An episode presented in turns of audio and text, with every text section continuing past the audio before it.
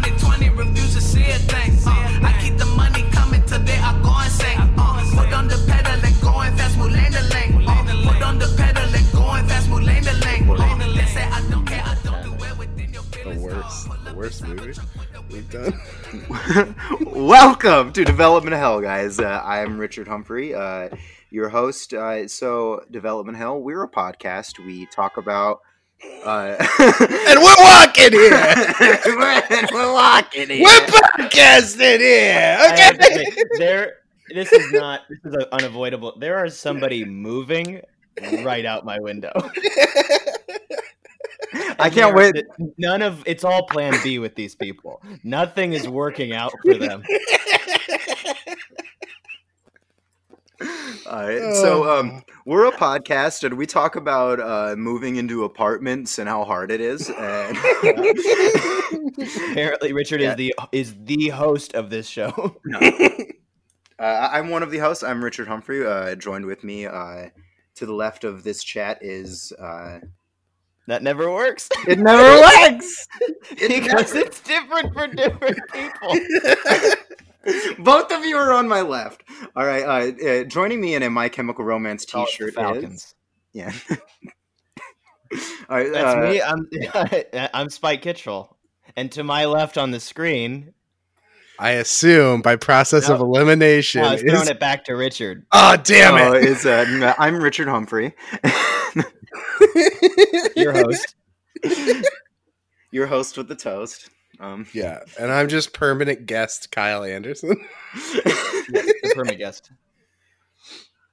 uh, and uh, we're a podcast that talks about uh, movies, uh, television, any sort of media that is uh, just taking a long time to get made because it's been couldn't, uh, been put in what the industry calls uh, development hell, which is just uh, layman's term for uh, really hard work to get a bad product made. In this case, um, so today we're actually talking about Battlefield Earth.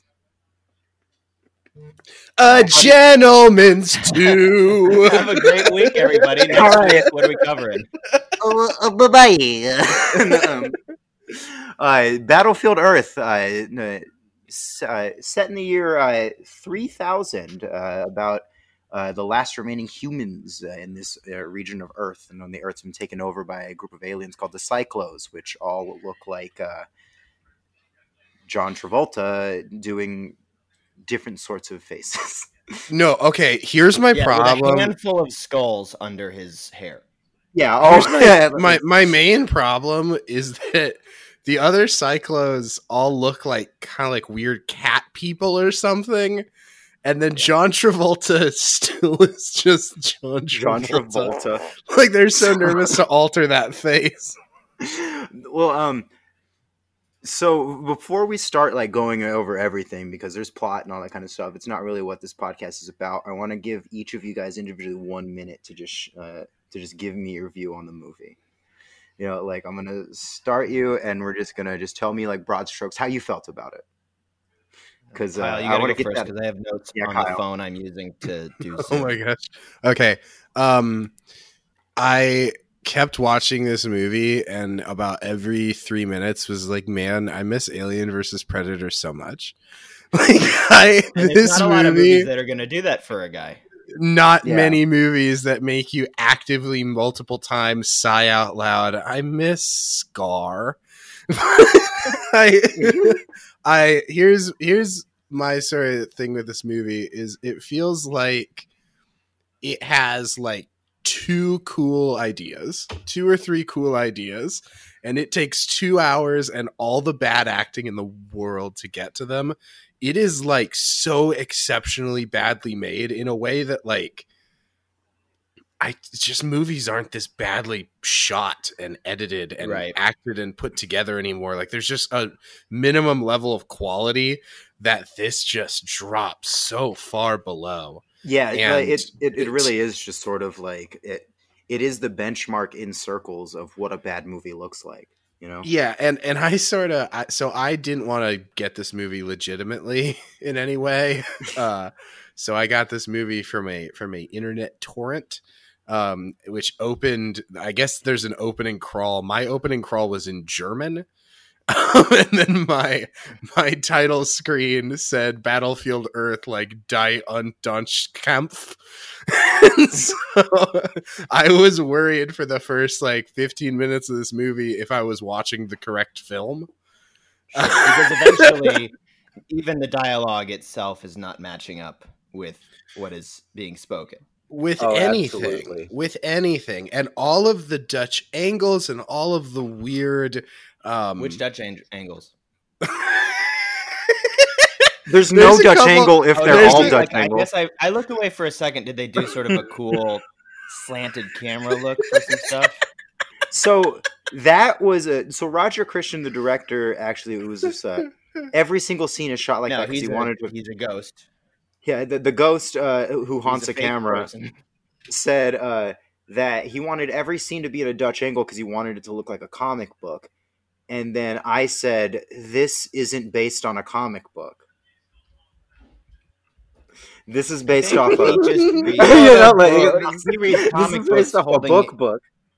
holding his it separately. Like he he holds his comic books slanted, Yeah, and so he's like, "Well, that's how comic books look because I always read at a slight forty-five degree angle." You're saying you didn't like the Dutch angles? yeah spike watched this movie uh laying on the ground right under the tv to the left of it so it looked Yeah, a- normal it's- for it had a very Wes Anderson vibe, very symmetrical. Everything was center There's- framed. there's a couple there's a shot of fort knox that i swear to fucking god they shot dutch and they were like well let's just straighten this up in post because there are elements of that shot that are still dutch even though it's a dead on shot. This movie looks like it was shot by a bunch of moms. who are trying to take family pictures, but they want to get to the next place sooner than they want to take a good picture. dude it's such it's just such exceptionally bad filmmaking there's so many weird single like insert shots that you could tell they had to like put in for the edit or something like to cover Also, some just, like- shit. jets don't move like that. no none of like and I'm the not jets here to decide what jets move like, and the That's jets not what I are the jets this- are this show. operational a thousand years later Yeah, like um, as like as like a child of someone that was in the military, I could tell you, uh, no, those jets would not turn on. and what is powering like Fort Hood? Is it just more missing bodies? Yes, so so and guys animatronic dinosaurs. Yeah, I mean, that's I. So I I just sort of have these broad strokes. I'm sure I'll circle the drain more on this shit, but uh, yeah. So Spike, how do Yeah, you feel I- about this movie? you know, I, I would I have to agree um, on a lot of these things. Um, I, I don't think it's a very good movie. Like, and I struggle saying that at all about anything. But I don't think it. I think there's nothing that this is offering, Yeah, Um, uh, and it certainly seems that it's at the. It's really for one guy who doesn't even seem to be there. Well, that's what sort of struck me is like this seems like this is nobody's vision. yeah. Like- And this is a vanity project. And Yeah. his thing is like, I want to do shtick with Forest Whitaker about rats. for Like Sticker. rats. That I, is by the way, I dug up some positive reviews of this movie.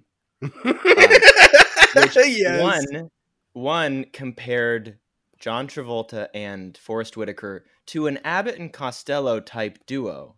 They provide much needed comic relief in an otherwise humorless. it's rough.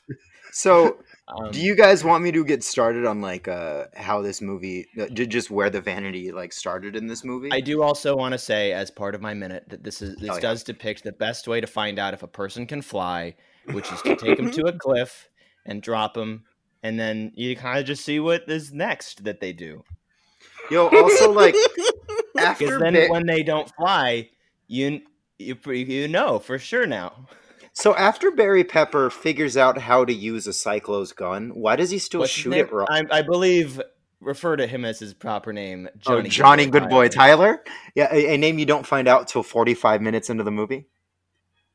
I don't think any of these. I didn't know I'm of these sorry. His name is Johnny Goodboy Tyler. What? Yeah. Johnny Goodboy Tyler. Yeah, that's why my name is that in the chat right now, missed- baby. I totally This is that. why. This is why you don't watch German torrents.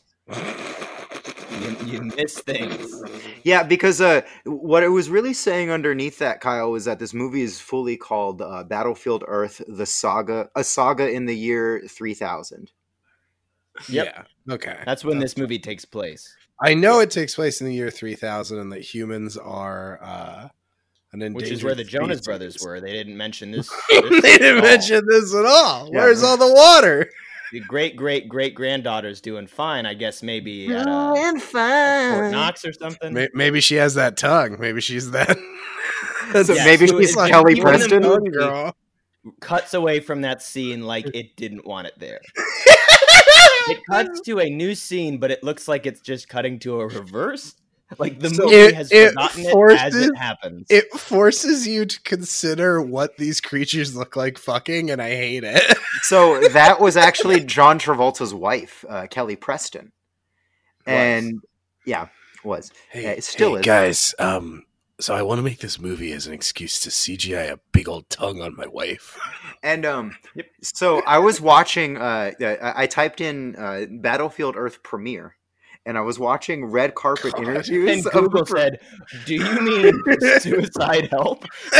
yeah, and uh, so I Why talked to do a, you want these answers?" I talked to a dude named Tyler for a little bit. He really helped me there, and then he really helped me get to the answers I needed.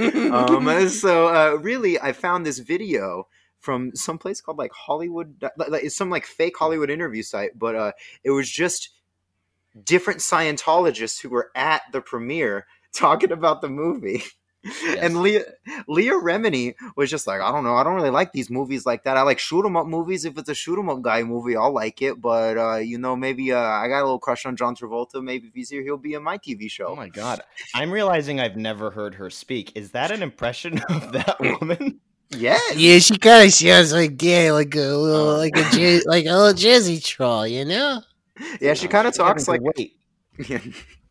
um and then uh and then uh dharma from dharma and greg was there with her husband uh jenna elfman and richard elfman i think their names are. And uh he was like oh yeah i'm a big fan of this book. And then uh the the interviewer goes so does this have any link with scientology? He's like um it's a science fiction book. It has nothing to do with it. Just the fact that there's science involved. And then like Is I- that true? I know you're gonna get into this, but uh no it's 100% not true No, It it's really got it all over it. the, the, this is this movie is uh, it's like dipped, soaked, and then rinsed, all in Scientology. Um, uh, Whoa! and Looking into this now, but you're gonna get there. yeah, uh, there was just a. It it was just a bunch of weird interviews like that, and then it got to John Travolta and Kelly Preston, and Kelly Preston looks like she's drugged out of her mind and doesn't know she's there. And uh, they're like, "Oh, you have a cameo in this movie?" She goes, "Yeah, I do, and my tongue's real big." That's how I want to be. At, that's how I want to respond if anybody asks me, like, "Hey, did I see you in that in that thing?" It's like, "Yeah, I was. My tongue's real big." And then John Travolta just goes, "Oh yeah, that's in the book too." And then it like cuts to him for a second, like There's no way it's in the book. Is that in the book? I don't know, it's a thousand And pages. I'm not going to was read it. Real long. Chapter nine. So I I I love that so much. I actually looked up this movie just so that you guys are aware. When I looked up Battlefield Earth one of the first times, um, they are still showing Battlefield Earth at every two weeks. There's a screening at the Scientology uh, building that I live near in North Hollywood. I'll say, um, one day it'll make its money back. If this One day. podcast if this podcast gains traction, we'll all go into a live app there. Oh God, no!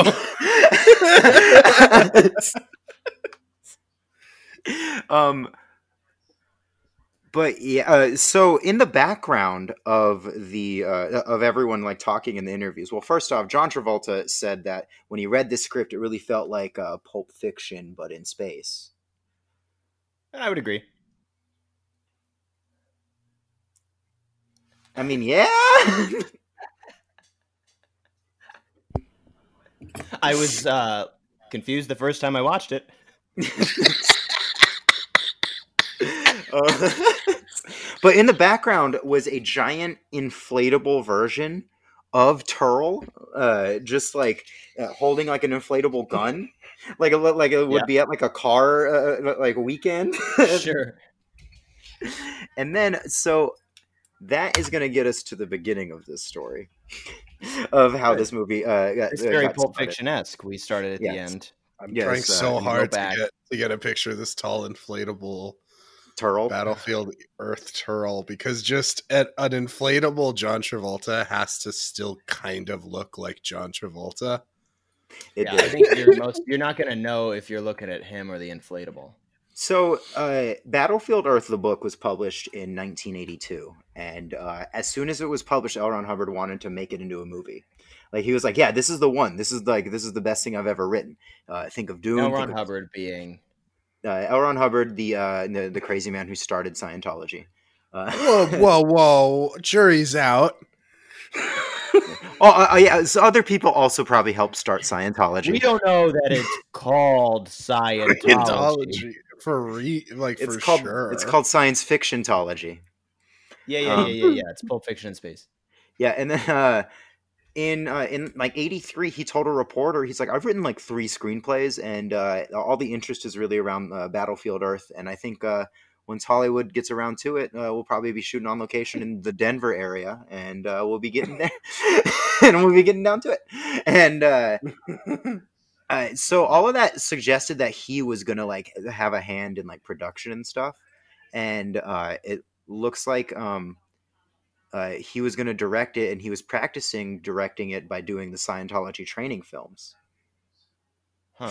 Like uh, a lot of those were like his like work up to try to do it, and then in uh, October of '83, the uh, film rights were sold by the Church of Sol- uh, Scientology uh, to Salem Productions of Los Angeles, and uh, they envisioned you know two films, uh, each covering one half of the book, and the movie's going to cost 15 million each. Uh, like back in '83, that's a decent amount.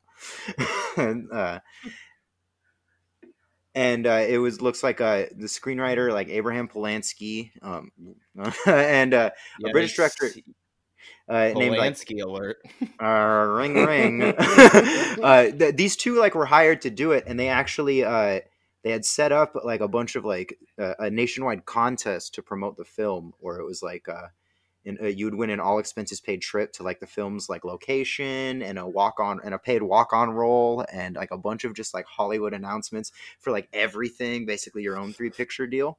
And then they uh, they also put a thirty foot high inflatable uh, figure of Terl. This is pre uh, uh, like uh, John Travolta, so it's uh, it's really like um, L. Ron Hubbard's envisionment of Terl.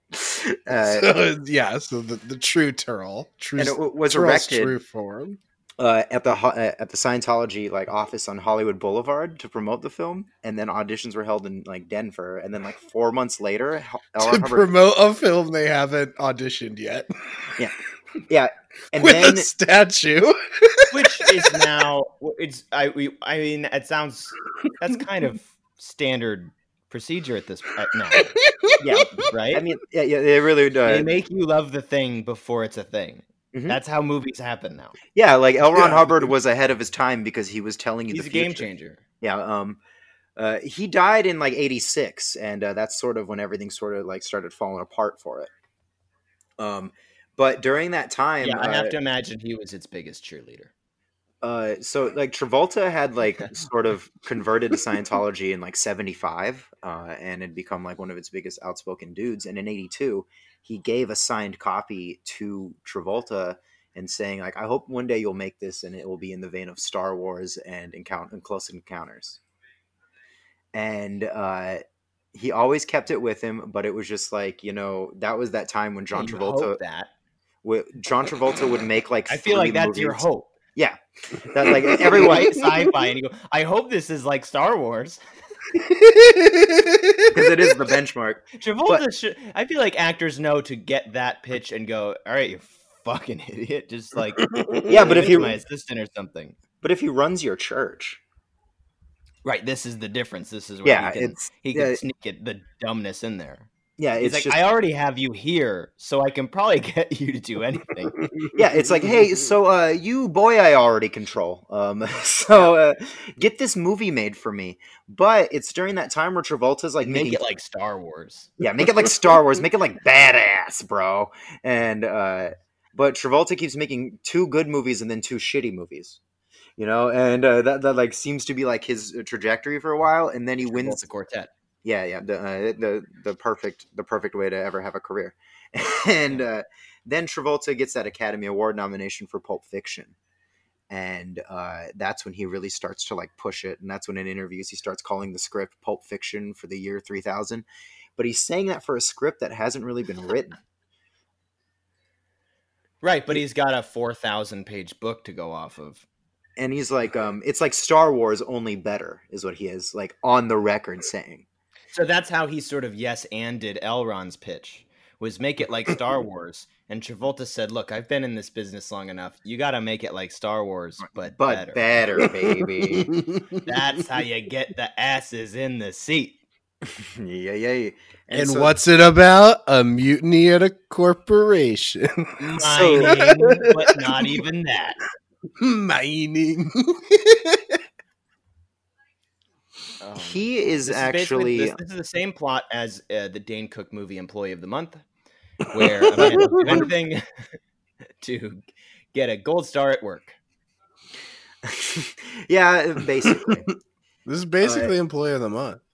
Right, because you know, like Dax Shepard is sort of he's taught how to talk like Dane Cook and mine, but he finds a prison next to the grocery store. Maybe we should do that next week.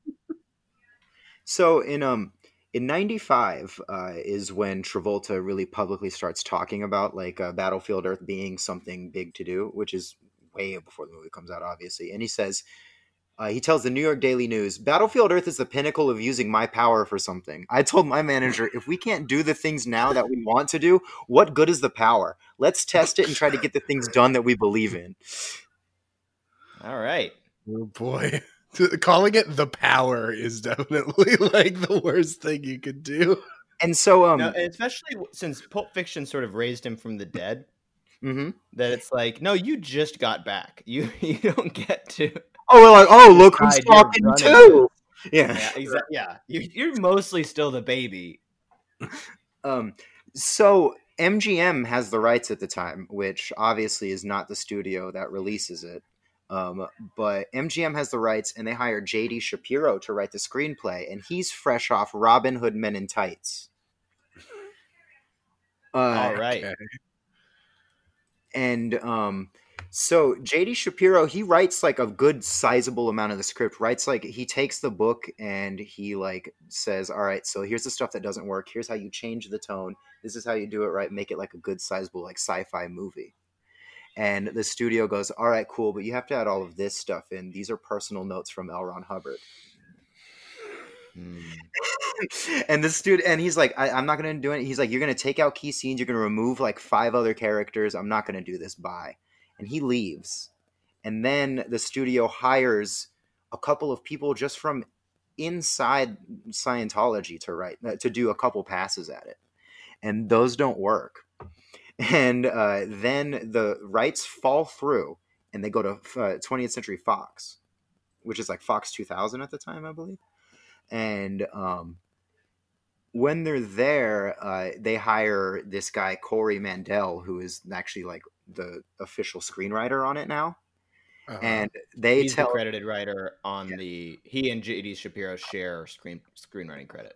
You could- that- yeah, because they're the main two. Because you're not just because those two from the Yeah. Scientology weren't part of the WGA.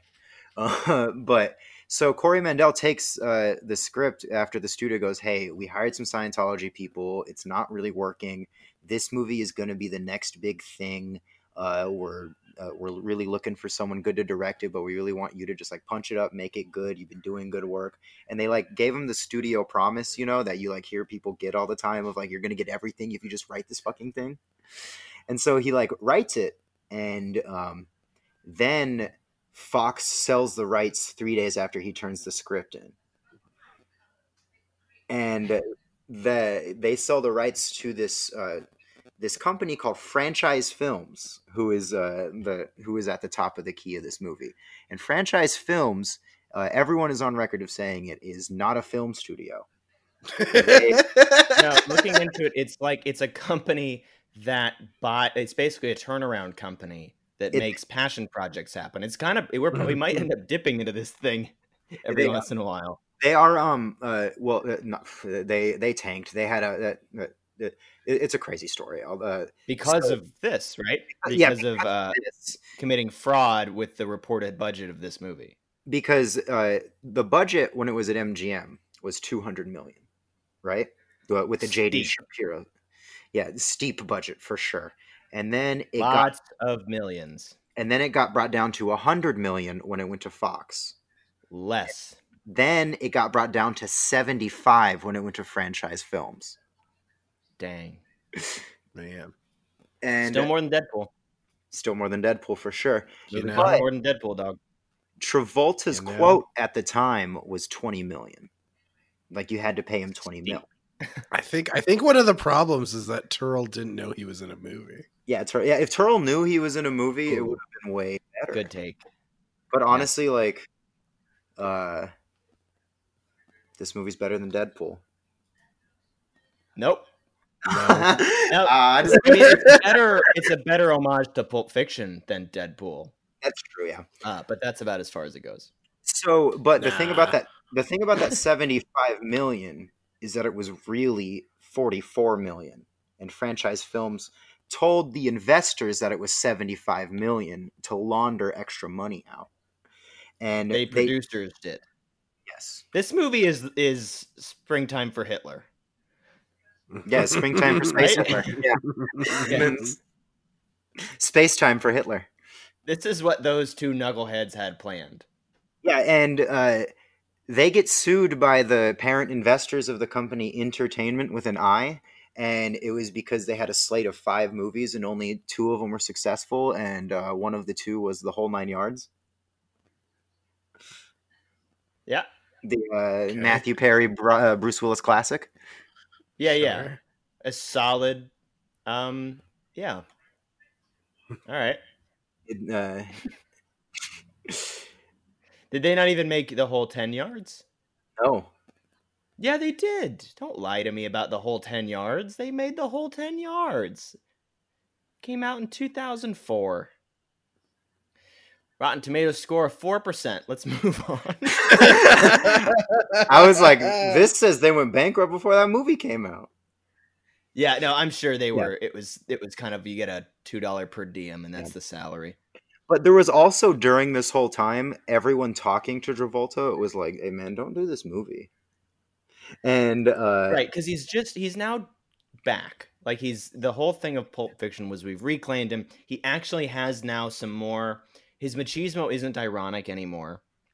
Where anytime he was sort of a badass pre Pulp Fiction, it it was like um it was it was just kind of an unexpected thing, but now it's like okay, you can now be you can ride a Liam Neeson like train here yeah, where you can be back and you can be an action star or a crime guy.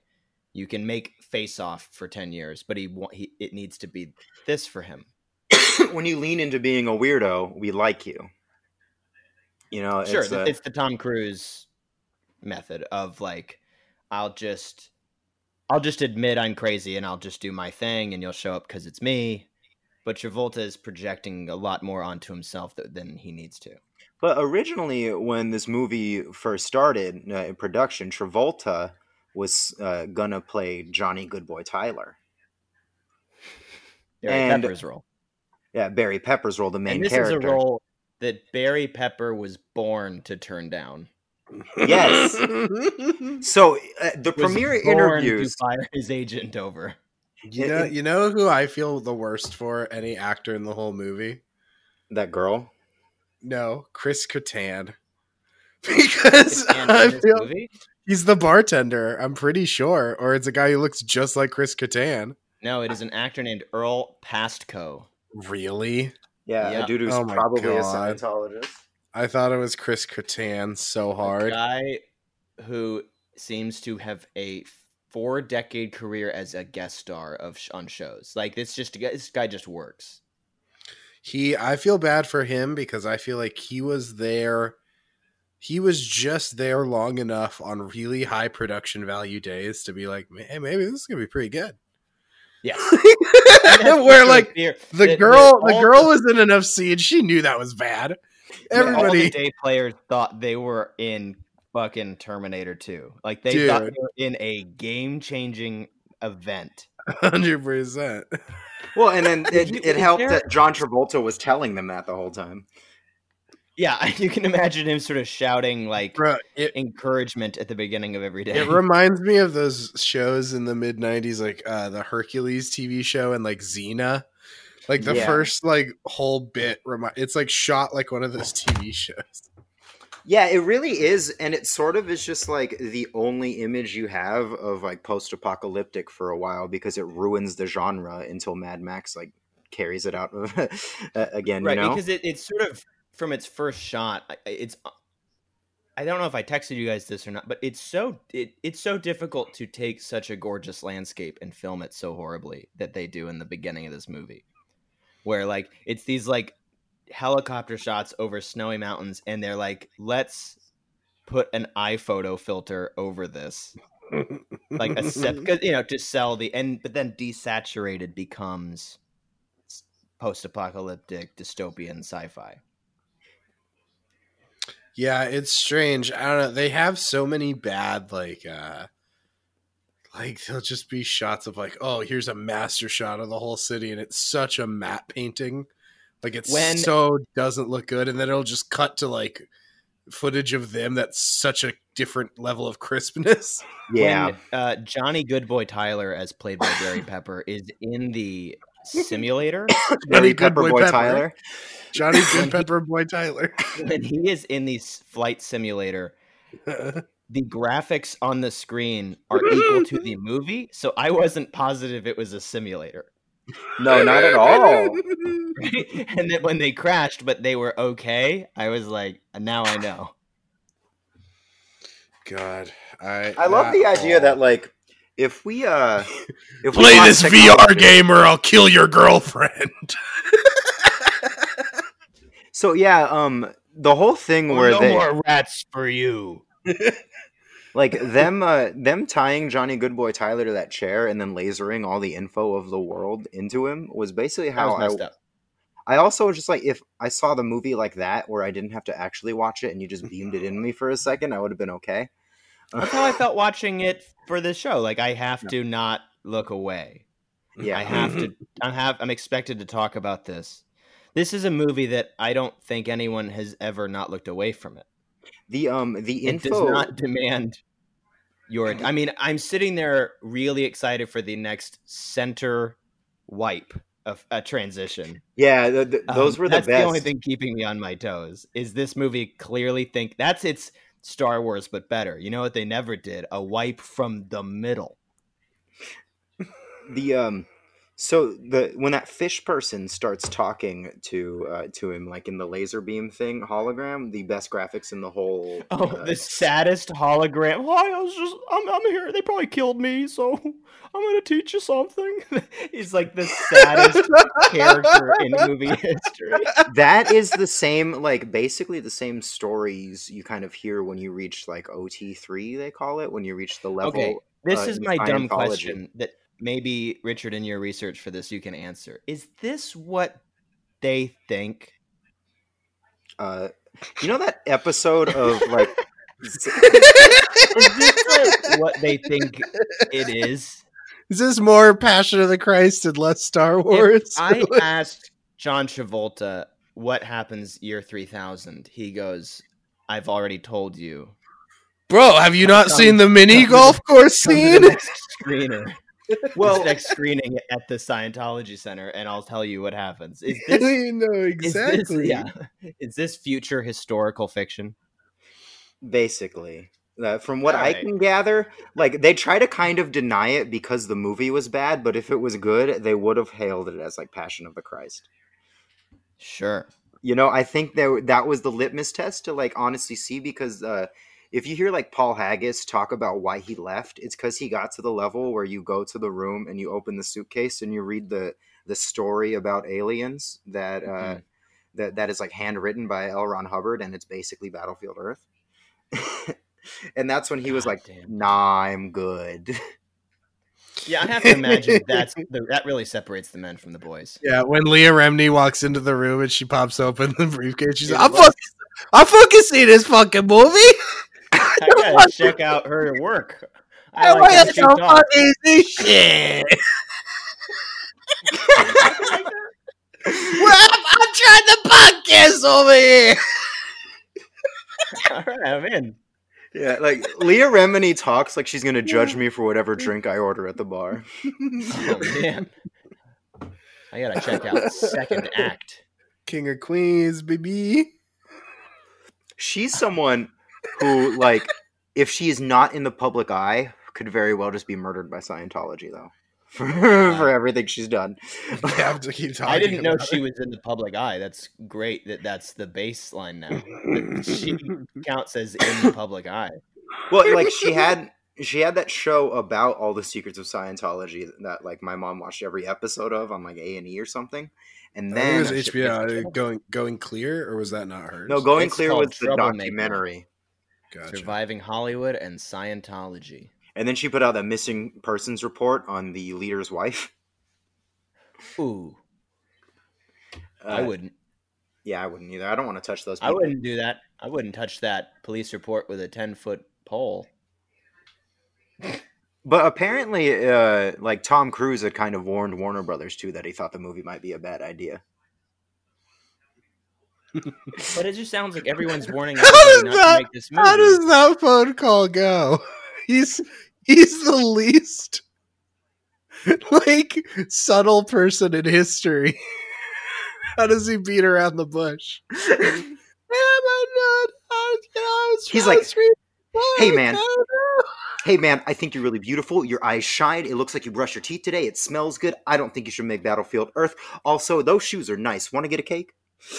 that's, that's yeah, how want to get get a cake. it's it's just this is such a weird thing of like this it's amazing this is in the list of these development hell movies that got made because it seems like no one wanted to do this except for an actor that we were all okay with not having around Yeah. Like But- we had we had already grieved his superstardom and when he comes back that's somehow enough for him to be the only one rolling this ball up the hill yeah, and I mean, like he's buddies with Forest Whitaker now because of uh, what uh, Phenomenon or whatever. Uh, Phenomenon. Yeah, yeah, because they're in Phenomenon together, so he gets him in on uh, him in on it, uh, promising him like uh, Who I would do. argue is kind of doing a decent job in this role. Well, He's like with the the script, the Costello. Forest Whitaker script- commits to everything he does. Yeah, Forest Whitaker is kind of like trying his best in this movie. What? He's trying his best. He is. not great. Absolutely not. The whole No, movie is, getting bad. and asking, "Where can I sit?" I noticed my character is walking, No. but bring me the chair and a milkshake to stir because that is my blocking, Mister Roger Christian. What So- are you talking about? But that's all the aliens blocking. They're all in these weird high heel boots. They can't Oh, walk around. So, do you guys Every want to talk where they're walking looks like they're stepping through like You know, ankle high water. If you guys want to talk about the uh, the stilts and stuff and the design of the uh, aliens, one, a lot of it is based off of L, uh, the Psychlos are based off of L. Ron Hubbard's like designs, but it's also just honestly all based off John Travolta really liking Predator. God. And well, I mean, again, he uh, he used, he was so obsessed with Predator that delivery of his lines uh, during filming all had like a Predator growl, and that he Sure. insisted on talking like that. That they had to like in ADR be like, no, you can't do that. And so most of his lines are ADR. Oh my god. Hmm. I mean, it reads that way. it's. A, I mean, it's. It seems to be. It's the next step of making it a completely detached performance. and even his voice is detached from him. it, so like that explains Like, the stilts. That's one of those ADRs where they bring you in to just fix what you did. Like, now we heard you clear. You just gotta do it better. Yeah, it, was- it was just bad choice. Everyone was afraid to tell you no, but I'm telling you no because we got to put out this thing that costs seventy million dollars. Winky, winky, seventy million. Winky, winky. So say it like a normal guy. and uh, He's so- just being like, rat brain. and you're like, no, stop Okay. doing that. I want to pull up this other quote that I cannot figure. I can't find the original thing. It is a quote from the Wikipedia page, so take this with a grain of salt. But this is another positive review for the movie Battlefield Earth, uh, the saga of the year three thousand or whatever. Um, and it to speak to Rat Brain. Um, hold on. All right. Luke Thompson of New York, of New Times LA wrote about this movie. Think Independence Day without the ponderous buildup or self-importance. First off, Wait, first off, if a movie no. has ever had self-importance, or a ponderance buildup. Come Okay, on. hold on, hold on for this. Imagine how much more enjoyable the other blockbuster of the moment, Gladiator, might have been if Joaquin Phoenix had addressed every one of his rivals as Rat Brain. Oh my So my man Luke Thompson is watching Gladiator and going like, "Ah, why is he calling him a a peasant? He should call him Rat Brain." I bet his favorite food's rat. Put him on a Even- mountain. even worse, even worse is this dude watched this movie and when fucking rat brain was said, he was like, ah, burn, get him, get him, Terl, get him, More Terl. people shouldn't say that. when this movie, Yo, this out- motherfucker gold. Oh, he hit him with it. He With hit this him with a rat brain. he knows it's his favorite food. that'll always that'll always remind me of when I was watching uh, Step Brothers uh, in like a uh, in a theater that was in a ghetto side of town, and uh, and, and when Richard Jenkins calls both of them a goon, the whole crowd was like, "He said a goon!" And this dude in front of me threw popcorn in the air. Have I ever told you guys about the most buck wild movie viewing experience I've ever had? Is it at the theater we saw Pacific Rim two at? No. Wait, what? ha- What happened there? I don't even remember that. No, that's the theater that near that Barnes and Noble that had the swastika on it for too long. Oh yeah, no, that one did. I think Spike may have worked at that Barnes and Noble. I can't remember. I did. Yeah, it was the some Barnes and Noble with the swastika on it for too long. Uh, just on the side of the building. The Barnes and Noble didn't condone what what had happened. Is this on the front side? It was on the side, like the the left side, The of it, freeway like on the facing side. Oh, that. All right. Yeah, yeah. I remember that. no, no, my my craziest. I remember painting that. experience, Um, Yeah, I remember being bummed when they finally took that down. Was I believe it was Meet the Fockers. It was something in Now, the that's the one where they meet the Fockers, right? It was something in the Fockerverse for sure. Okay. Oh, or Little Fockers. It was yeah, That's or the one with Christmas the little Fockers. with the Fockers. It was Yeah, a very definitely Focker Christmas. Yeah. it was with under the the the This is the fucking nuts. FCU. Um, but when we we were we're watching it, I was with some friends. The theater is not you know particularly sold out or anything. This guy comes in, sits right in the front row, takes off his jacket. He has on a cowboy hat and a jacket. Uh, he takes off his jacket uh, and he sets it down. And he has had like under his jacket, along his arms, he, he had a snake that he, I guess, got into the theater with Oh, his you did tell jacket. and he takes off the snake and he sets the snake down on the seat next to him, and the snake's just chilling. And begin. And and we're all losing it. Like we're all like, what is happening? And then the homeboy pulls out like a like a Sherlock Holmes pipe and Yes. starts smoking a like tobacco pipe. And then the ushers come in and they're like, "Hey, you can't smoke and have a snake in here." He was like four minutes away from getting beat up by Tom Cruise. Dude, I I do not. That is the craziest experience I ever had watching a film. I do remember once at that same uh, at that at that Pacific Rim theater across from the uh, Barnes and Noble uh, concentration camp. There was We liberated when the time was right. I met Mike Tyson there. No, you didn't. You met a version of him that had been presented. Like I, I heard of Hey- this. Of Hey there, I just got done spray painting this swastika on this building. of-. What's up, Richard? Make sure that stays up really long time. Make It's sure gonna be there for a while. Hey, you go on go watch Pacific Rim 2? It's playing right over there. There's a crazy motherfucker with a snake over there too.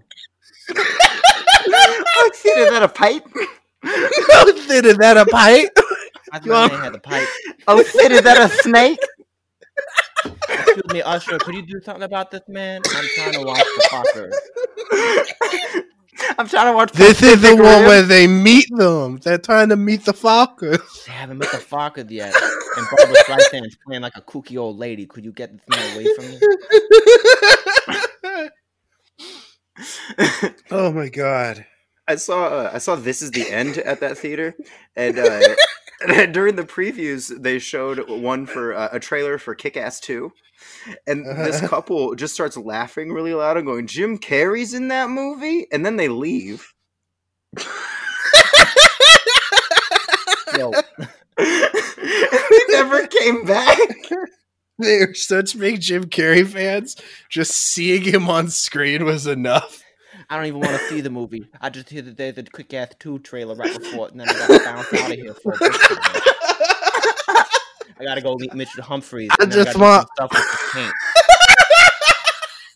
I got a big afternoon.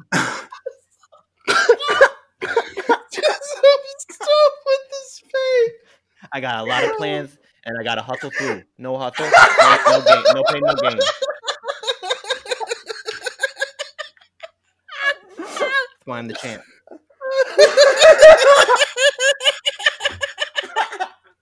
Yo, that Jim Carrey? That's amazing. Oh. oh. oh. oh. get to the top level of Scientology, it's not the briefcase, it's just Mike Tyson in the room. He's like, All right, so there's a coup, right? the corporation, and he, he's gonna have to stay there for 50 more cycles. Let me tell you about home office. Home office is like like a big brother type thing where we don't really talk about the specifics, and that makes it more intimidating. So his name is Greener, right? and these guys, He's a good and- the guys in the cage want to eat the guacamole, but these guys are like, we eat the guacamole first.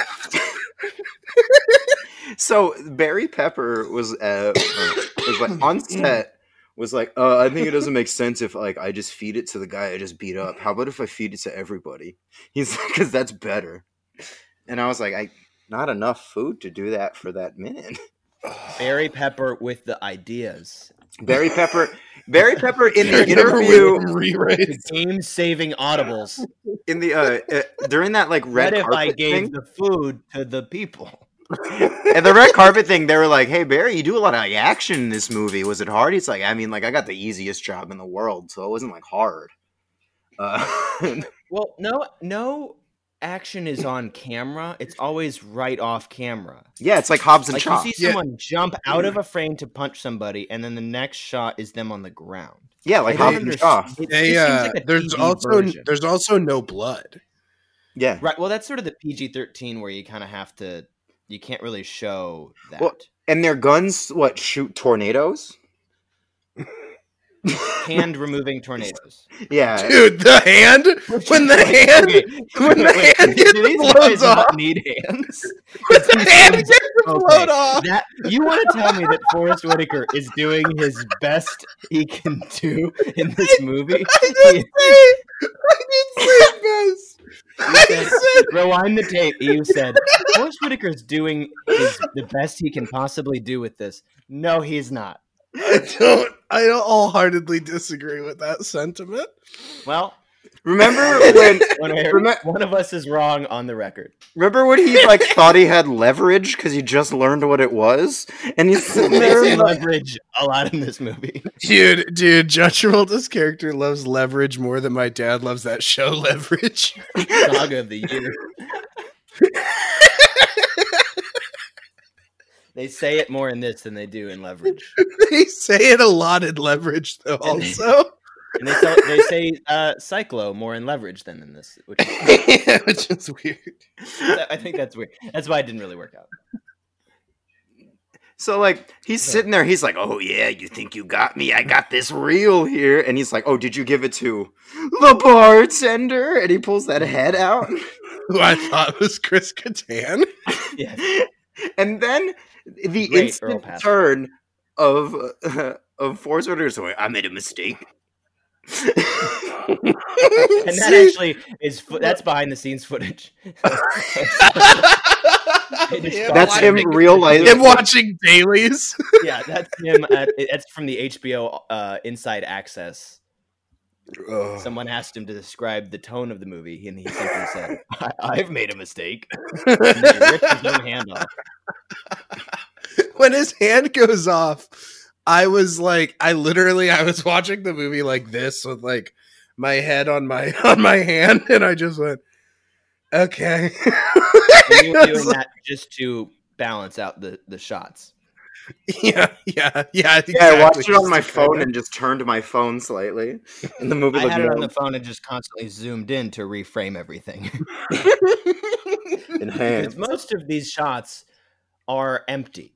It's this sort of weird, like Paul Greengrass, Mr. Robot thing of like negative space, but it mostly seems like the the operators weren't looking in the in the camera. The Like they, cinematographer. they were like, I think I'm pointing this thing at John, so I think he's I think he's in the shot. The the cinematographer said somewhere in something I read that it was upwards of like it was just like four million he had in total for a lighting budget. All right. It is like he I was like I, I don't know. I don't know enough to know. I don't know how much, but he was like that's not a lot because apparently like uh while it was forty four million, that like the real budget was. Uh, Mm-hmm. the director, like Roger Christian, said, "I only got twenty one million of that to actually use for the movie, to like Right, divvy up for everything else." to to, um, Travolta's to paycheck, yeah. And then there was another and twenty was million that went into marketing. Travolta wears those weird hand gloves like he has just been fitted with them. So, so the thing about Like, the hand gloves, still- guys. Oh, there's something with the hand gloves. Yes, it's a lot of Kyle's doing sort of octopus hand pinching. yeah, it's kind of like um the Grinch, like Jim Carrey's the Grinch, just like Yes. Yeah, But but Jim Carrey seems like he wore those hands for a while to figure out how to wear them. Yeah, I mean, Spike, you really, you really nailed it. It's like if you've put on a, a funny like glove for like a Halloween outfit, and immediately you're like, "Oh, I'm spooky." Yeah. like that's how he's acting. They well, it's couldn't. the kind of thing where he put the gloves on and he was like, "All right, I think I know how I'm gonna laugh." Like I think I have a laugh that matches these gloves, which is yeah, it's the Predator. it's the Predator. Um, yeah, which is yeah, So- it's a pitched up predator. Predator's the Yeah, I love when Predator laughs at like. I love when when Predator's watching uh, that Kevin Hart special and he's just dying. What? just your Predator just being like, he said he ain't got no nipples. Don't make me laugh. Don't make me laugh. That's how he said it. Don't make me laugh. um so the the people making the costumes couldn't decide if the if the Psychlo should have four fingers or five fingers so in some This scenes isn't in they the have- book. I feel like that's a design that has to have come up by then. Was there no artwork of Psychlos Or No. yes. Well, I mean, I mean, I feel like you have to go with the statue that you built to promote the movie. Right. What was the hand decision with the statue? That he was just um, has mittens on or something. Yeah, like they're like, in his we'll, we'll solve that later. We'll, we'll get to that. We haven't. He's got him in his hoodie pockets in the statue, He's in a hoodie. I watched smoking a cigarette. I watched this uh, interview with Corey Mandell, like the other writer on this, and he had some uh, shit to say. Uh, uh, the Yeah, main you don't like this movie. uh, the main quote I got from it, he says, uh, "If you have no integrity, you make you end up making Battlefield Earth." And uh, I ended up making Battlefield Earth because I made reactive choices instead of the right choices in my life. And while I am fortunate that I have it now, that, that I've done it now because it is a benchmark, it was a bad movie. That's Yep. so weird. Because, okay, so there's a quote from J.D. Shapiro, the other writer, who said that it bore little resemblance to his script and that it was embarrassing, and that he he said, "quote The only time I saw the movie was at the premiere, which was one too many times." So if neither writer likes it, what happened? What happened was when it went to franchise films and uh, Corey Mandell went in to talk to the uh, the studio heads, there was nobody there. It was Like literally, physically, no, it this was is a barn, and Yeah, there's just was- a horse. It's like it's like neighing. Goodfellas, they turn around and someone's gonna No. shoot him. it was John Travolta and his manager, and he was telling them how they need to remake this movie.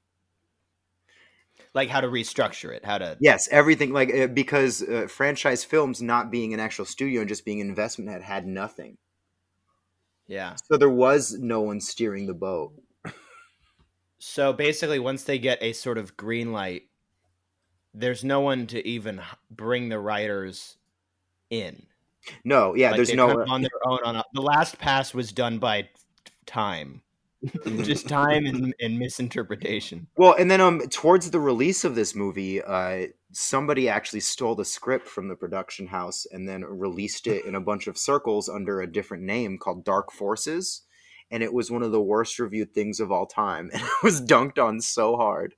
Um, here, let me. Uh, uh, yeah, That's they. pretty Uh, traceable. How often are you going to hear about a, a character named Terl who is a Psychlo? Feel like was- the title change is not going to mask. yeah, they, they, Battlefield they Earthness changed the script's title to Dark Forces and reattributed the author's name to Desmond Finch and circulated to major Hollywood film production companies. Great fake name. And then uh, the comments Desmond that Finch sounds like a bad whoever Artem. I don't know who Artemis Fowl's nemesis is, but I'm guessing Artemis Fowl's nemesis is fat. Desmond I- Finch. You can't Desmond Finch, otherwise. um, so uh, the comments back were uh, it's a thoroughly silly plot line. Uh, it's made all the more ludicrous by its ham-fisted dialogue and ludicrously shallow characterizations. Uh, it's also been called a completely predictable story that just isn't written well enough to make up for its lack of originality. Uh, and uh, one reviewer labeled the screenplay as entertaining as watching a fly breathe. Well, I was uh I like to sometimes try to look up uh how much movie props are going for while I'm watching something, like props from that property. Uh this movie, its props still go for surprisingly a lot of money. Uh, I was able to find a slave costume for less than a hundred dollars. Um, and the owner of that slave costume said, I do not like this movie. I view it as a cross between Star Wars and dog poop. and I like that they're like here as part of the sales pitch for why you should buy this. But L. Ron Hubbard in his grave is like, so Star Wars. yeah. Oh, Johnny got it across the finish line. Is what you're saying.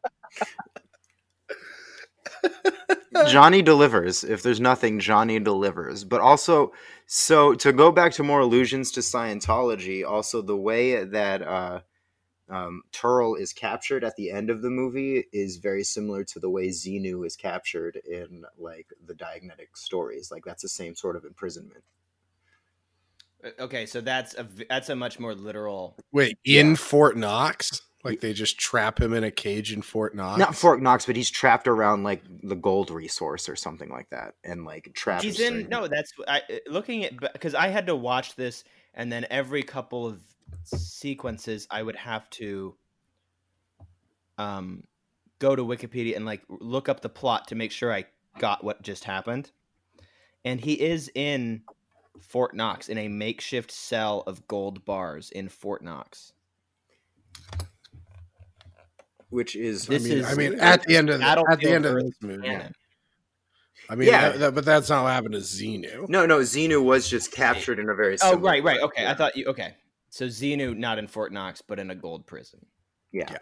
And Xenu's like the the man, the man upstairs for for these folks. Well, uh, Well, because he was, he's their Satan, right? Xenu was uh, abandoned uh, as a pariah on a prison planet. Such a bad. You can kind of get how you'd be into this until it starts costing money, right? Like that's Yeah. cool. Well, the thing That's is, pretty cool. It's a it's a story. real Rita Repulsa story. L. Ron Hubbard is actually kind of like a good sci-fi writer at the core of it, and if you like Mm. sci-fi, that's cool. But like the way they wrote sci-fi back then is the way it was cool. You know, like it's where it's, you had Yeah, to publish sure, it in sure. magazines to make money. It was Pulp Fiction. It was like what comic books were. You know. which was which were his that was his bread and butter before this because this is his sort of rare epic and a lot of his other novels were were pulp fiction were little that's why it's like if you want to make pulp fiction meet star wars make one of his little nothing books don't make the most like the thing you have to make star wars meets something else like that's so massive there's no way this lands because 2000 was also this weird point where you kind of had to use CGI because it technically worked. It was one year after Um, the Matrix. Like you, uh, you were trying to be the but Matrix. the Matrix was using th- wasn't Matrix basically using proprietary stuff to speak like what isn't that kind of like it's not like everybody figured that out. It was just this crew that made the Matrix figured it out. Well, it was just uh, you can tell that part of that movie was made, and they go, "We got to kind of make it look like the Matrix," and they did it with the shittiest filters possible. You know. Ooh, it's not. It's I, I- we keep coming back to this. It's a very bad looking movie. Yeah, it's it's very bad. Uh, not good. Bad costumes, bad sets. I keep wondering. I keep being like, okay, are they keeping these humans in cages that humans built at some time? Like, this it's a like an abandoned jail? prison, is what it looks or like. are they like? But it, so it's a, okay. And then there were other things. I keep being like, so this was a thousand years ago, but there's still like a Christmas tree in the old mall. Like it, this movie just can't decide on anything. I feel like. It honestly though, because the most interesting sci-fi story L. Ron Hubbard ever wrote was Dianetics, and he forced us to make it a Bible instead of actually just making a cool story. You know? Well, Like, because if he had- he was like tired of making novel money. Yeah, he was, and he wanted to make priest money. That's good. Sorry, money. I just started. I'm now. I'm on Xenu's Wikipedia page, and I'm just like oh, reading. this is how we. That'll make for an enticing show. that's a that is a uh, different show baby um but so the reason i knew this like movie even existed when i was younger was not because it was like a good movie that was released because i knew it made like what like 20 million like overall altogether so in its opening weekend probably made like three God. um Oof. oh opening weekend it made 11 million uh Wow. Not. I mean, yeah. And. I can't- so- can't really turn that, can you? Uh, and so I heard it was just this huge bomb, and I just heard it was a bomb, and then I saw these posters at Blockbuster, and then like I was watching like Entertainment Tonight or something, and they said it had like gotten the record for the most home video like sales of all time. Like at at that moment Huh. was like the biggest like sale of that, and that's when my mom's like, "It's probably just a Scientologist all having to buy it on purpose," you know, and, and it's pro- which is probably true, which is like you were probably required to buy it like on VHS back then. Right. Which yeah, that sort of become any sort of offshoot piece of media becomes required reading. There's actually an action figure you can buy that has John Travolta's voice. Oh, finally.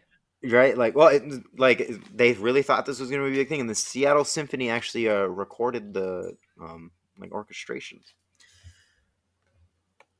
for the movie, which It's- there's this organization called the Lisa McPherson Trust, um, which is a um, I want to I want to say this right. Uh, their stated goal is to expose the deceptive and abusive practices of Scientology and help those victimized by the church. Um, then President Stacy Brooks said, "There's no way that this movie would be happening without Scientology's backing. This is one example of how Scientology insinuates itself in various aspects aspects of culture." Um, and someone else characterized it. Uh, an American politician uh, characterized the film as recruitment, saying it's designed to introduce L. Ron Hubbard to a whole new generation of kids. If this is a recruitment, it is uh, bad recruitment because I don't want to Um, join. I find that to be hundred percent true. Uh, One I- former like- Scientologist did say, though, that the Church of Scientology, quote, has placed highly advanced subliminal messages in the Battlefield Earth film master to surreptitiously recruit new members from the movie audience and to get the audience to develop a revulsion for psychiatry and current mental health organizations and practices. Yeah, um, I was. a step up from the previous claims. They can't was- even make a decent movie. You think they're making like sub? like- Right. Yeah, they couldn't do text very well. They're not doing subtext. They, uh, I mean, it was their aim. It's what they were trying to do, and if it had been done well, it would have been something else. But it was the producers, after all. You know, they didn't do any of it right. There was a planned sequel, and like uh, John Travolta really wanted a cartoon. This thing And- really lends itself to animation, I would imagine. Hey, uh, I think I should be an anime. Yeah, yeah, and the cartoon was when is really where they were going to try to. Did you imagine her tongue is an anime? It'll be like Star Wars meets Kill Bill. Um, one critic, by the way, to to finish on my last point was he says, the only subliminal voice I could detect came about ten minutes into this film, and it seemed to be saying, "Leave this cinema now." I, I at one point did send Richard a screenshot of this movie, and I'm like, I'm watching the right movie, right? Because I hope I'm not watching this and I don't have to be. I was like desperately looking for any way out. now, watching this movie on purpose is is a bummer. Yeah, it Yeah. sucks that we had to, but I mean, like, I think it's the perfect example of like a development hell, like, uh, and For the- sure, but but what do you? I mean, is it is there no clear moment it just got greenlit, or was it just the power It was of Travolta's? Sort it of- was all the power moment. of it was Travolta keeping it going. Honestly, uh, I mean, like they uh, so Tarantino turned it down to direct it, so they gave it to Roger Christian, which was a recommendation from George Lucas. yes. Uh, there was some other Travolta quote that was another like Oh, um, crazy, stupid thing for him to say about those two people. You think Tarantino was like, "Oh, I want to do it so bad, I'm just so busy." he just I have to he, make like Other The- bad things. the fourth film by Quentin Tarantino. Uh, yeah. Um. No. Yeah. Okay. well, it's Uh, like Corey, somebody. like Corey Mandell was invited onto the fucking yacht or like the ship, the like the Scientology boat. Oh yeah. Yeah. and was given tours and stuff, even though he was vocally like, I don't believe in like organized religion, but they were like being real nice to him and giving him all this like shit. And yeah. They're pretty uh, good at getting you off that boat. A Scientologist. mhm. Um, Which- uh, Travolta, when asked about the uh, the criticism of the movie, he said, "Well, when I felt better about everything was when George Lucas and Quentin Tarantino and a lot of people that I felt knew what we were doing, saw it, or no, sorry, knew what they were doing, saw it and thought it was a great piece of science fiction. Now that's not true. No, Yeah. they didn't say that to him. Roger Christian probably. Roger Christian was the second unit director for uh, Star Wars Episode One. Oh, I mean, so again, I, then it, then at that point, it's our friends couldn't tell us we made a big doo doo. I think Also, this just- is kind of in line with the kind of science fiction that Lucas was making at the time. it's it's the kind like, it's in line with office politics. It's in line with what science fiction was at that time. Sure. You know, it's like uh, it was the butts. science fiction is only good uh, like four years after superhero movies are popular again. Like when you get the uh, it- you get like the Tim Burton uh, like Batman movies, and then you can get movies like Contact and cool alien movies. You know, and so every time you get like studios making like movies for money, they can also start making space movies, which is how we also got like Ad Astra and stuff, in my opinion. And it's like this was sort of banking off of like studio success, but there was no like generic superhero dollar to like guide this through the studio way. It just kept losing momentum because the only thing it had going for it was John Travolta. Oh man. So Kyle, which final clearly, on. which clearly is enough. I, uh, I wha- mean, I'm. This movie like is is just exhausting, It uh right? it, it was a It's fever. ex- I texted you guys when I was watching. I was like, I forgot that this movie's like a fucking fever dream. Because it's like, as it's happening, it's not happening, and there's no. I have no bandwidth for it. As watch as I watched it, it I, it bums was- me out. you it know, bums me out to have like a movie be that bad. I pictured a a different not kind of bad movie every time I saw this poster.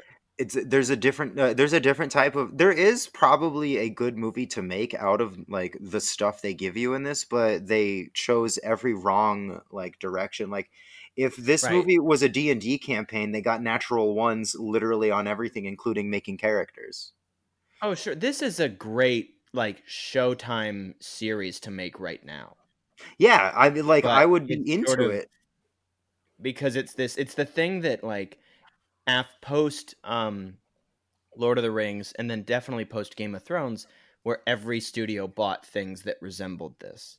Mhm. You know, but this was right around that time, so it was dead in the water. But right now, it's it's it's a universe to I keep I keep when I was watching this, I was like, man, is this what Dune is like?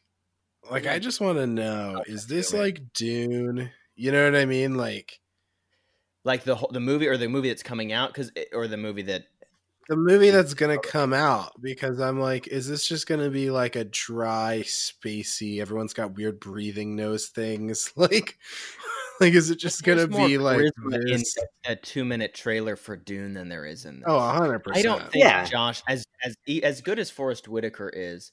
I don't think not in this. He's not doing his best work in this. Um, why does he look like the uh, like david alan grier in the wiz Hey, hey, tell me someone who's giving a better performance than him though, than Forest in this bad boy. I think Kim Coates as Carlo with his is pretty sick. yeah also, Also, how do how do any of them know? How do they know the phrase "piece of cake"? yeah because i've never had cake they eat guacamole from a fucking trough. Shit, guys, you got me. this is a, this might be a bad movie. Uh, you know what? Earl Pastko was really great as. yeah let's Chris break down the cast Let's break down the cast. There's so John Travolta as my name is Terl. Yes. My name is Terl. My name that's is that's Terl. where he tries to go right all the wrongs in his past to get the promotion. Me, Earl, and the guy, the dying Terl. me terl and the dying girl yeah. All right. So John Travolta is Terl. No go. no, I no, no think we've good. to him. Uh, Barry look, look. Pepper as Johnny Goodboy Tyler. I think if you pick an MVP in this movie, it might be him because No, no, hard no. He's fucking up every shot he's in. He oh, he's fucking up every shot he's in. He's He barely in these shots he's in. There, he's in the little corner there, trying to go. He's doing the dancing where he's like, "Have you seen monsters?" He he just doesn't know his own angles like and i think i've seen it in other things too he doesn't know how to like position himself right in front of a camera and no one's telling him how Because he's got that sort of William Fichtner face. yeah because they like, should play "This kid, brothers You can fuck this up. But I think He- he- I think his- no, his- anything- his look and performance remind me of somebody in a college short film who doesn't know what they're doing and they're right, like but everybody else is doing local school play. So college short film is pretty sick. yeah ex- ex- except for been- my boy Forest Whitaker, who's doing bad TV show. Yeah, this is, is a a- step above. yeah all of this is like student directed Oh, one act you know like He's Forest Whitaker, in my opinion, is doing um a bad Doctor Who villain. Like, this is sort of, I guess it's karma for this is what it sounds like to others when I defend Jamie Foxx in Amazing Spider-Man 2. Stop doing it. I don't I don't think this is a good performance either. Like I don't think he's giving a good performance. I'm saying out of out of everything that is laying on the ground here, I do am think choosing to to choose this one pebble above the others. I do think Kim Coates does a lot for not being given a lot. is that the leader of the of the of the It's the dude who Good to have friends out here? it's the dude with the bazooka. oh, the guy with the bazooka? Yeah. Wait, Oh, the, guy the. The guy that he, the first guy that like catches him at the dinosaur like Yeah. amusement park thing. The dude who, who the I- dude who blows up the dome. His buddy. that that guy I hated that character personally. I Hey. kept being like, why is this character here? To blow up the I was like, dome. why are they friends? you know, I'm gonna blow up the dome. Piece of cake. Uh, You know, like that's one of the things about the humans in this. Like they're so stupid, but then they're also like, no, we can't go that way. It's dangerous. We need to stay along the river. like they have such a their levels of knowledge are so Well, I like crazy um to me. the concept is oh yeah, so if just technology is gone, we'd all just be fucking monkeys again, right? Right. It's this seems like even for a thousand years, this seems like a steep drop in civilization that we went Mhm. all the way back to spears and loincloths. And going Yes. It seems speedy. I feel like there would we would still have a couple cars. Even though he says that we it what was it, a 9 minute war that Yeah. we were all wiped out in 9 minutes. yeah. I mean, please. You know. But all of our military bases are intact and like Yeah, ready no, to be functional. they only wiped out the people, not the tanks and the. I guess when when the cyclones showed up, we didn't think to take out the tanks and jets. yeah. Also, Also, we would have we would have nuked at them for sure. Oh, we would have nuked for sure, for sure, unless they had a denuking device. I can't stop thinking about gas drones and like how much better this movie would have been if the gas drones came and just killed everything. When I was watching them destroy the planet at the end with that guy who just hadn't earned the moment that he was cashing in uh, to blow up that planet, he like I was watching that and I'm just like, huh, innocent people though, right? Like, no, that was the, them. no, that was the dome Like- around the Psychlos.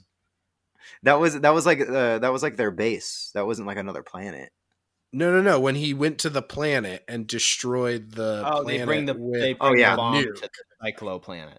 Yeah, that's which what I was talking about. I mean, like, there's they innocent killing, like, Psychlos. billions of Psychlos, right? I mean, Psychlos aren't innocent. Is Tongue Girl complicit? yes, Tongue Girl is a war criminal. That- My tongue's long. Tongue Girl doesn't deserve to die. that girl God, died in the dome, long. anyways. Oh my god, that tongue is so long you could make a swastika out of it. Well, I want to know if destroying the Why did I cyclo bring all these planet buckets? Was the end game of the first movie.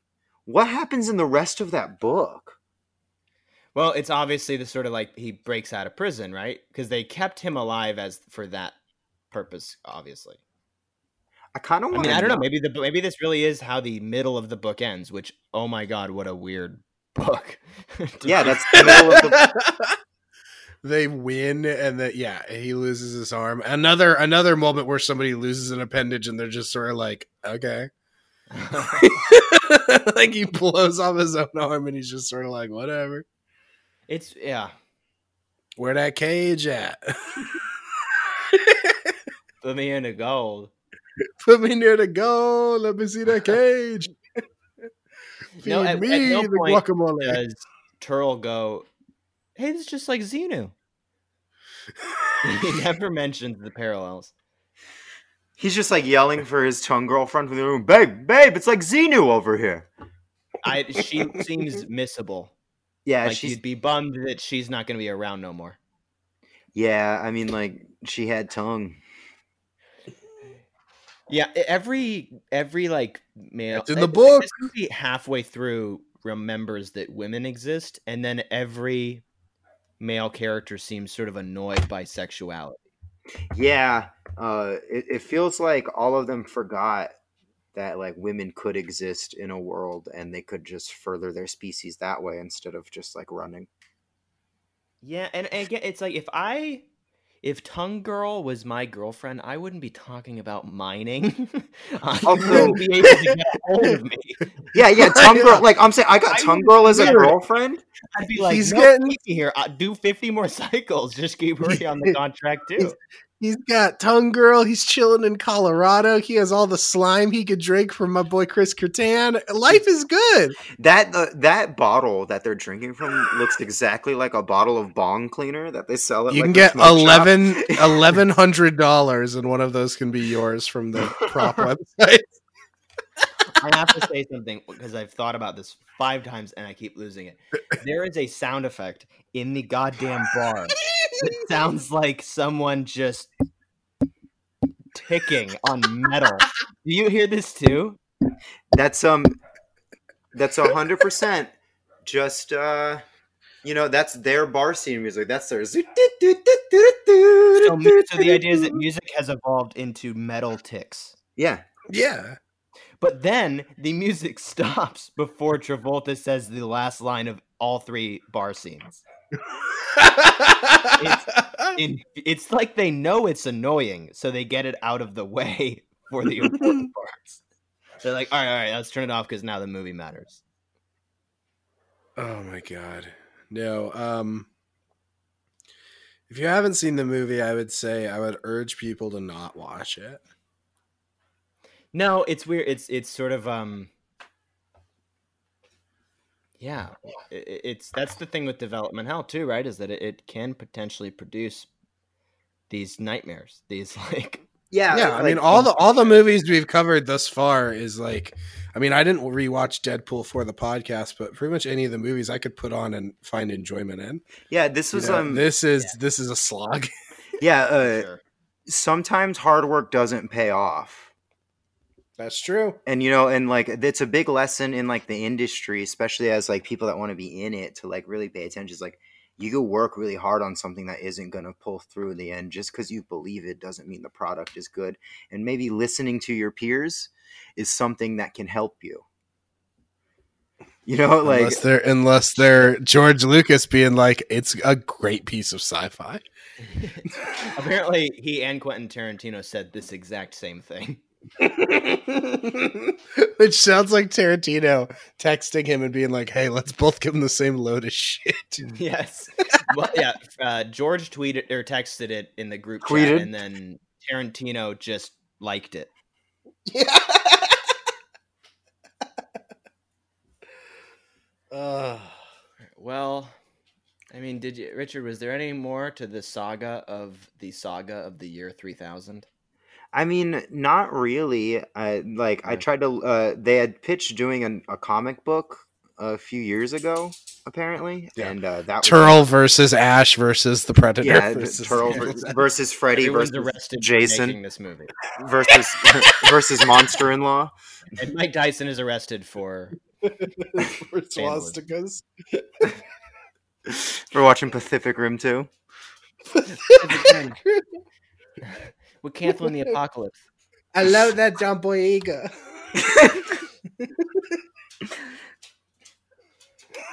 Oh. You see, they got the Jaegers and the Kaijus. I speaking of, of of movie theater experiences, I went to see Jumanji: Welcome to the Jungle. Is that the with movie we're doing next? No, that had a smooth, smooth track to to the theaters, to my eyes, uh, with Kyle Jones, and we saw the the Pacific Rim Uprising trailer, and in the middle of it, someone yells, "Give it all she's got," to which I responded, "What were you doing before?" and then we missed the first three minutes of Jumanji: Welcome to the Jungle, laughing in an otherwise empty theater. uh, you are welcome to the jungle. Oh, Uh, I felt welcomed. All right, guys. I mean, I But, don't even think. I, I does this- almost, What's up? Does this make you guys want to like learn more about Scientology? No. No. So I like, mean, I, that's a, guys, come on, please, just go to one meeting. Okay, I think the answer to that question is yes, but not in the way they want. Where you I- almost want to look into it to figure out the because the movie makes you just sort of ask why. It makes me want to buy a VPN just so I can find every info on it, so they don't know that I want to look it up. You know? without tricking your algorithm into you don't want to have things sold to you on YouTube because of because of, just like, some uh, just- random Battlefield Earth curiosity. yeah, because I want to like, I kind of want to read Battlefield Earth now. Like I, I or at least just I want to see. I, Tongue Girl's arc in the books is really solid. But Battlefield Earth is a is 1050 pages. Yes, Yeah, so's it. Yeah, don't read either of those and your life's good. I already read it. Which one? the, all of them. No, Child called it. No. Uh, Um, it should be said that that uh, about the book that L. Ron Hubbard composed a companion soundtrack to the book called Space Jazz. I feel like that should get said. oh, Kyle has listened to Space Jazz before. Kyle has Let me forced tell me to listen to Space I- Jazz at two I a.m. before. am. I am kind of a fan of L. Ron Hubbard's musical work. I think he I gets can't jazz. this almost didn't come up. I, I kind of feel like he gets jazz in a way that a lot of other people didn't. Album. Um, I also feel like he had a command over his band in a way that a lot of other jazz producers. Yeah, because they were part of his cult. Looking- That's Right, they're part of his says- cult trapped on a ship doing acid. This does say all music is composed by Rick Cruzen and Tamia Arbuckle under the direction of L. Ron Hubbard. So I imagine two people who know how to play music, and he's going, make it more jazzy, or yeah, make it it- more spacey. Why wasn't that in the master? Heartbeat of the Apollo is a Where's is a Fucking Wildly- love and mercy scenes in The Master. Yeah, where's him on just acid? Like, I have these notes in my head, and Freddie, I'd like you to sing them. then we are going to the behind that Barnes and Noble, and we're going to do something funny.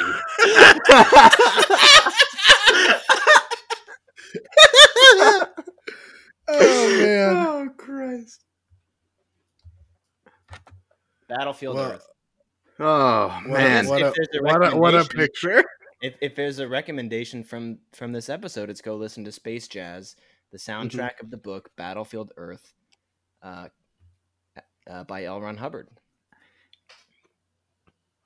Uh, Spike, if anyone's gonna have- do anything after this related to Battlefield right? Yeah, I just like at some point we were gonna do a bad movie, you know, and I'm glad we because uh, and past- we're, and we'll do more. yeah, we'll do more, but Like, like uh, the will be past three were ones where it's like. uh, Like I, I mean, we were mixed on Deadpool for sure, but at least it's passively known to be liked. But talking about a movie that like is hated in a way of just like still talking about the production, I think was pretty decent as opposed to just Well, and- and shitting on it for two hours. You know?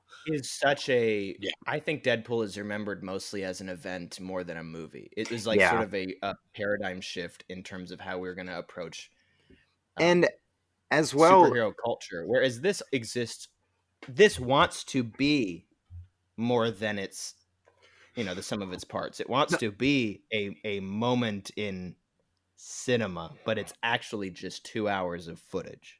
What it int- but interesting enough, it did became it did become like a weird moment in cinema as the worst movie ever. Like it, Mm. it- uh, like it, it is one of those, right? it, it clean sweeped every Razzie. You know, it uh, it also got the It decade. the most of, nominations until 2012 with uh, Twilight Breaking Dawn Part Two.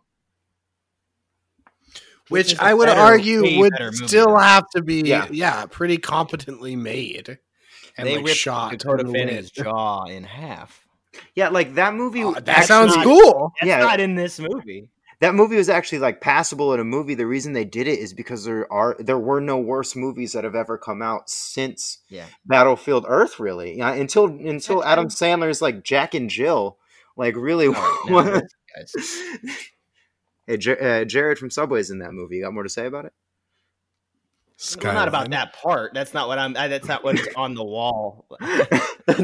yeah, he loves it for the Jared from Subway I'm not fast forwarding to the Jareds. You- You're just out there watching Dunkaccino. Yes, solid part of that film. Oh man. All right, so uh, what are we doing Spike, next? You have you have you have one, right? All right. I have to I have So to bury this episode in the desert like my son. The first thing I want to say is that the um the title for Little Fockers in Thailand is Zany Son-in-Law, Zippy Grandkids, Sour Father-in-Law. I like that they're like titling it like porn.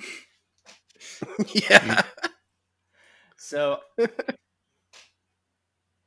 I wanted to turn a few different things around uh, in terms of here we are watching one of what's considered one of the worst movies of all time, and is also um, I wanted I think that there's a sort of finite list of movies we can cover on this show by nature of how many movies were through a development hell.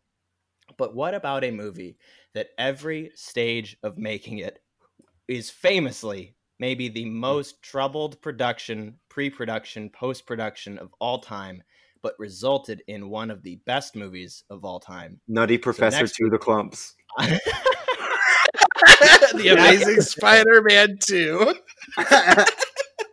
no, um, is God damn. Um, no, I think next week we should do. Uh, I think next week we should do Apocalypse Now. Fuck yeah. Hey, I've never seen Apocalypse Now. Apparently, never been harder to make a movie ever.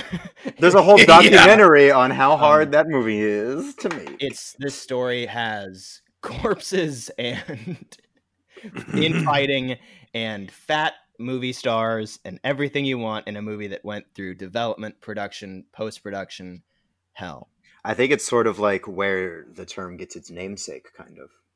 I, I, don't- I I'm think so it's be- excited. become the the joke of a movie that is difficult. Like the Tropic Thunder is all about how hard it was to make Well, Apocalypse it- Now. It's, well, cause, it's because Heart of Darkness. Well, they're all making Heart of Darkness. Right. Right. Well, that's that's Tropic Thunder, right? Is Yeah. it, what if you have Apocalypse Now meets Heart of Darkness? Strangely, like Right. it's about it's become such a meme that it's now um uh it's now part of the vernacular that oh that's that movie that was miserable to make. yeah, it's sort of that one. And um, I mean, I I have another pitch for a movie that's like that. We could do some other time too. I'll say off mic. Oh, I feel like now we're starting to get our groove, so we're all having big ideas on what to what Yeah. to pitch out. So Oh uh, yeah. Apocalypse Now, the not, the not Redux, which you have to make sure you are. This is one of those movies like Blade Runner where there are a lot of takes floating around. The original cut of Apocalypse Now, which is currently available on HBO for any listeners and to you guys, dope. Cool. and uh, we will talk about that next week. Richard, thank you for the research. It was awesome. Oh yeah, thanks. I uh, yeah. All right. give my Uh, hardest. thanks. thanks, thanks, demon. Thanks for listening, guys. Blowing so Bye, demons. look like drift race movie. In here with the gang, every time we link a movie. Money tall, stack influence, put you back into it. Uh, money tall, love Ferrari right next to the Mueller. Uh, she want me loose, focus, little baby, I can't change that. Once you took the top off, there's nobody to exchange that. I need me a shorty with some range and a face tat. Bust down Melrose with the range, bang that. Alright, now hindsight is 2020, refuse to see a thing. Uh, I keep the money